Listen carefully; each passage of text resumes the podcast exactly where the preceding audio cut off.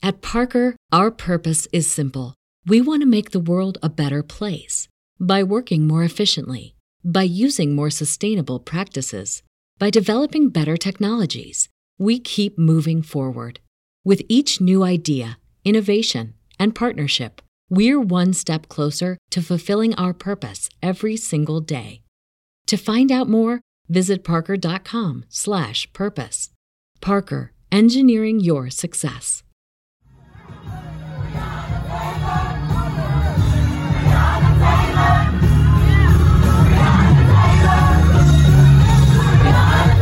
This is Make it plain. Make it plain. M.I.P. With Masamela Matfumo. Mark Thompson. Make it plain. Get woke.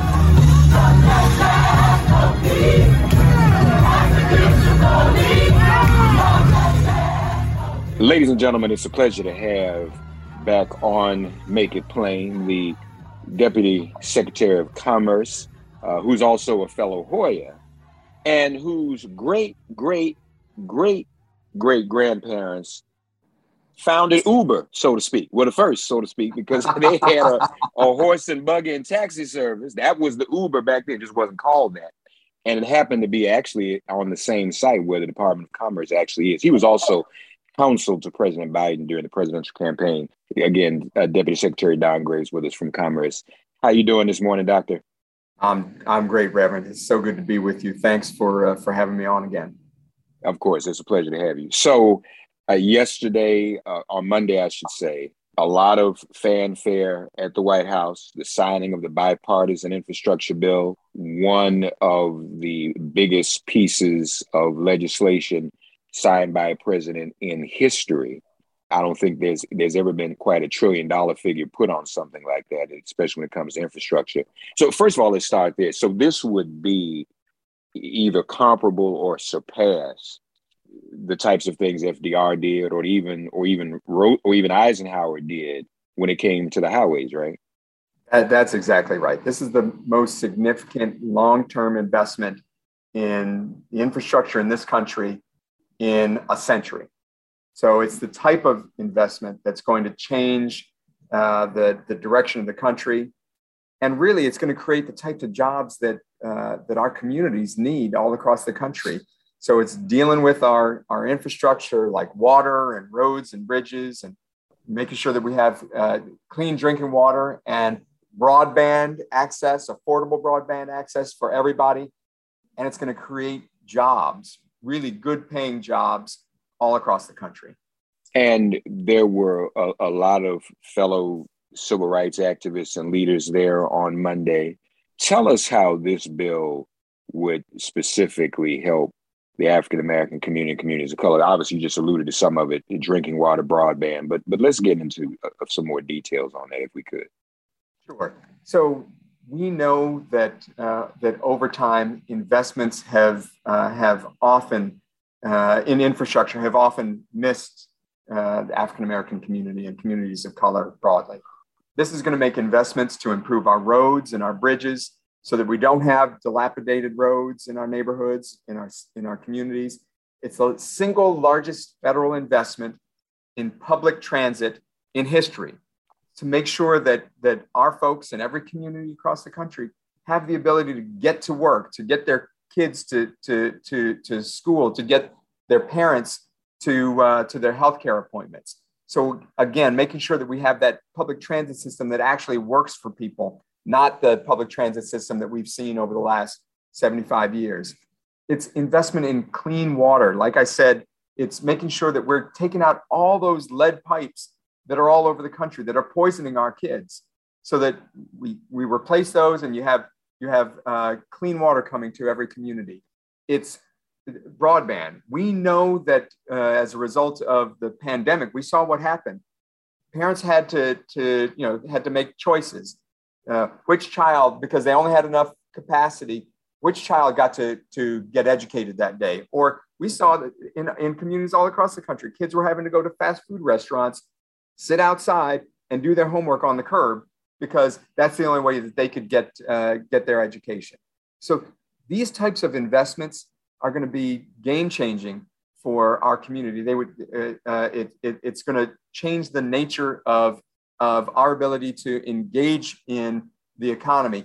And it's also creating jobs. So the folks who are going to be putting down the, the, the, the fiber for the broadband, uh, replacing the pipes, building the bridges, replacing and, and fixing the roads, all of that is going to be done by, uh, by people. Someone has, to, someone has to do it. And the president has made a commitment. He's made three executive orders since the beginning of the administration focused on ensuring that, uh, that there's uh, in, engagement for, uh, for people of color, making sure that, that these dollars that are flowing uh, are going to minority businesses, that people of color uh, are getting these jobs. That, that so it, it's it's it's not only changing our neighborhoods, but it's also making sure that, that we have good jobs uh, in all of them. More MIP after this message. Hey there, I'm Nadya Okamoto. Check out my show Tigress, which is basically my unfiltered and unapologetic journey of being a work in progress. Like, I hope that I am authentic and I try to be as unfiltered as I possibly can. I am so passionate about what I do from talking about periods to wanting to build community around the cause to loving the business that I'm working on. Tune in each week on Apple Podcasts, Spotify, or wherever podcasts are streamed. So, and and some of those jobs, uh, Ms. Secretary, that would be going to African Americans and other people of color, was there? And maybe this is not the right terminology. I don't know this terminology we really use much anymore. Is are there set asides? Is there a percentage amount? Are are these also federal contracts, or will some of them be be state contracts to money going to states for them to contract out? So the dollars go out in varied uh, forms because of the the nature of, of federal programs. But even the state and local programs, the, the dollars that go to state and local programs, we can put guardrails around uh, those programs to ensure that there's equity, that there's inclusion in all of those programs so that we can make sure that minority contractors, minority businesses are participating, to make sure that the, the companies that are receiving these dollars have uh, strong uh, uh diversity programs in place and it's also making sure that we have the, the training programs, the certification programs to ensure that, that people of color, that, that African Americans are prepared to take these jobs and that we have this pipeline, if you will, of opportunities uh, coming directly from the training programs. So all of that is in place. The, perhaps the most exciting piece for me is that there's uh, there's this small agency here at the Department of Commerce called the Minority Business Development Agency. It's the one part of the federal government, the one office whose sole focus is making sure that uh, that minority businesses uh, in the long run have the type of success, the health, the viability, the training, the financial support that they need to be successful. This legislation gives it statutory authority. What that means is it was originally created at, through an executive order. Now it's a full fledged bureau of the department. And most importantly, it's getting the ability to go to every other federal agency and ask them, well, let's see how you're performing on your the, the, the programs that you're creating. Are those dollars actually going to minority businesses? What are the requirements that you have in place? We want to see your, your data and then holding them accountable if they if they aren't doing what they're supposed to do. So it's really putting gives giving some teeth to uh, an agency whose sole focus is minority businesses. Yeah, yeah, uh, very very important, uh, and and very glad uh, to hear that um, as well. Um, one other area, as a matter of fact, a couple of weeks ago, I had another guest on my show. You may know her, Professor Cheryl Cashin. She's another Hoya, teaches at Georgetown Law Center. Right. You may know she's written a book a bit, you know, on the history of, of, of segregation, redlining, and whatnot. But inclusive in that is a, another part of history that probably at this hour deserves more attention. How um, transportation affected Black communities and highways went through communities and all of that. Yes. Um, and, and, and I think I read somewhere that, that part of this also addresses dealing with some of the um, ramifications of that historically, communities that can be actually maybe even be restored with renewed investment. Do I have that right? You you do. We we we all know what happened. Uh, you know, seven, 60, 70 years ago, even more recently, when highways paved over neighborhoods. The Black Bottom in Detroit. You know, the a thriving neighborhood where, where the heart of black businesses. The highway system, they just tore down the neighborhood, built a, a, highway. So it split the neighborhood and tore it and, and basically ended all of these black businesses. What this uh, new law will do is make the type of investments to repair, to, uh, to uh, restore neighborhoods, to uh, ensure that, that we are, we're thinking about the impact on, on our communities of color and also thinking about environmental issues, because that's the other thing when you put a highway through a community, and especially if it has all these these big trucks, you know, kids are breathing in all of that. Right. So we have to we have to make decisions on investments in transportation, both on the highways to to clean it up so that our kids aren't breathing it, but also huge investment in things like replacing school buses. Because if you replace the school buses with electric vehicles or with clean vehicles, the kids aren't breathing the fumes from right. those buses. So it's it's it's trying to get at all these issues that impact our community in ways that that are both insidious and systemic. Yeah. More MIP after this message. And of course, you mentioned the lead pipes and the water issue. Let me ask you this, so just a little bit off. Well, it is somewhat infrastructure, I guess. Do, do you and your department also deal with this with this current crisis that that obviously the right is more obsessed over than anyone else, but it is somewhat of a crisis, and that's the supply chain.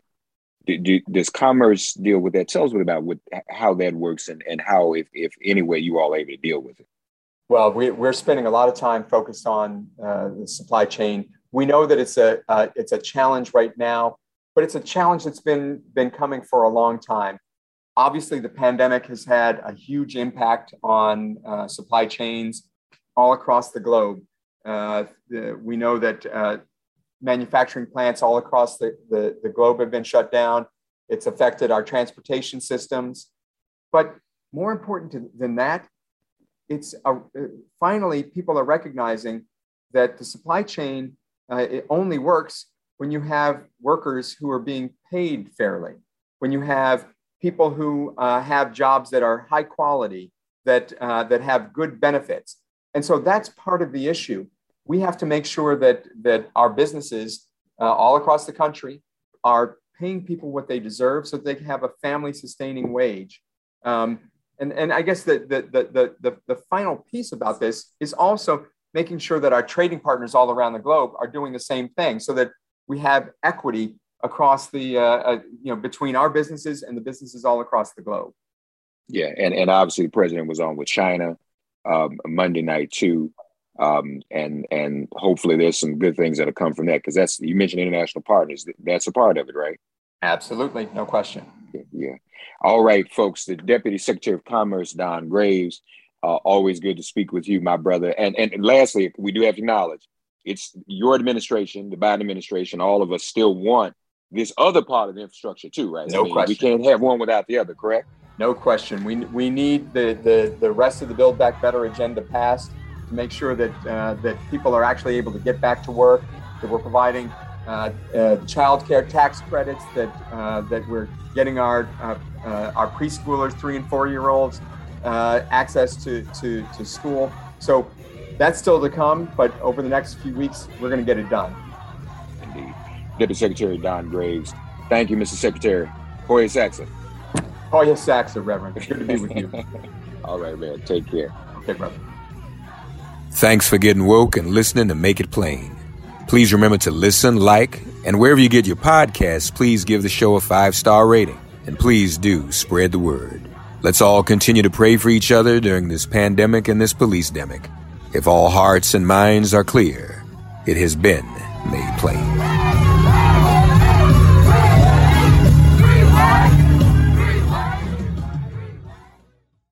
At Parker, our purpose is simple we want to make the world a better place by working more efficiently, by using more sustainable practices, by developing better technologies. We keep moving forward with each new idea innovation, and partnership, we're one step closer to fulfilling our purpose every single day.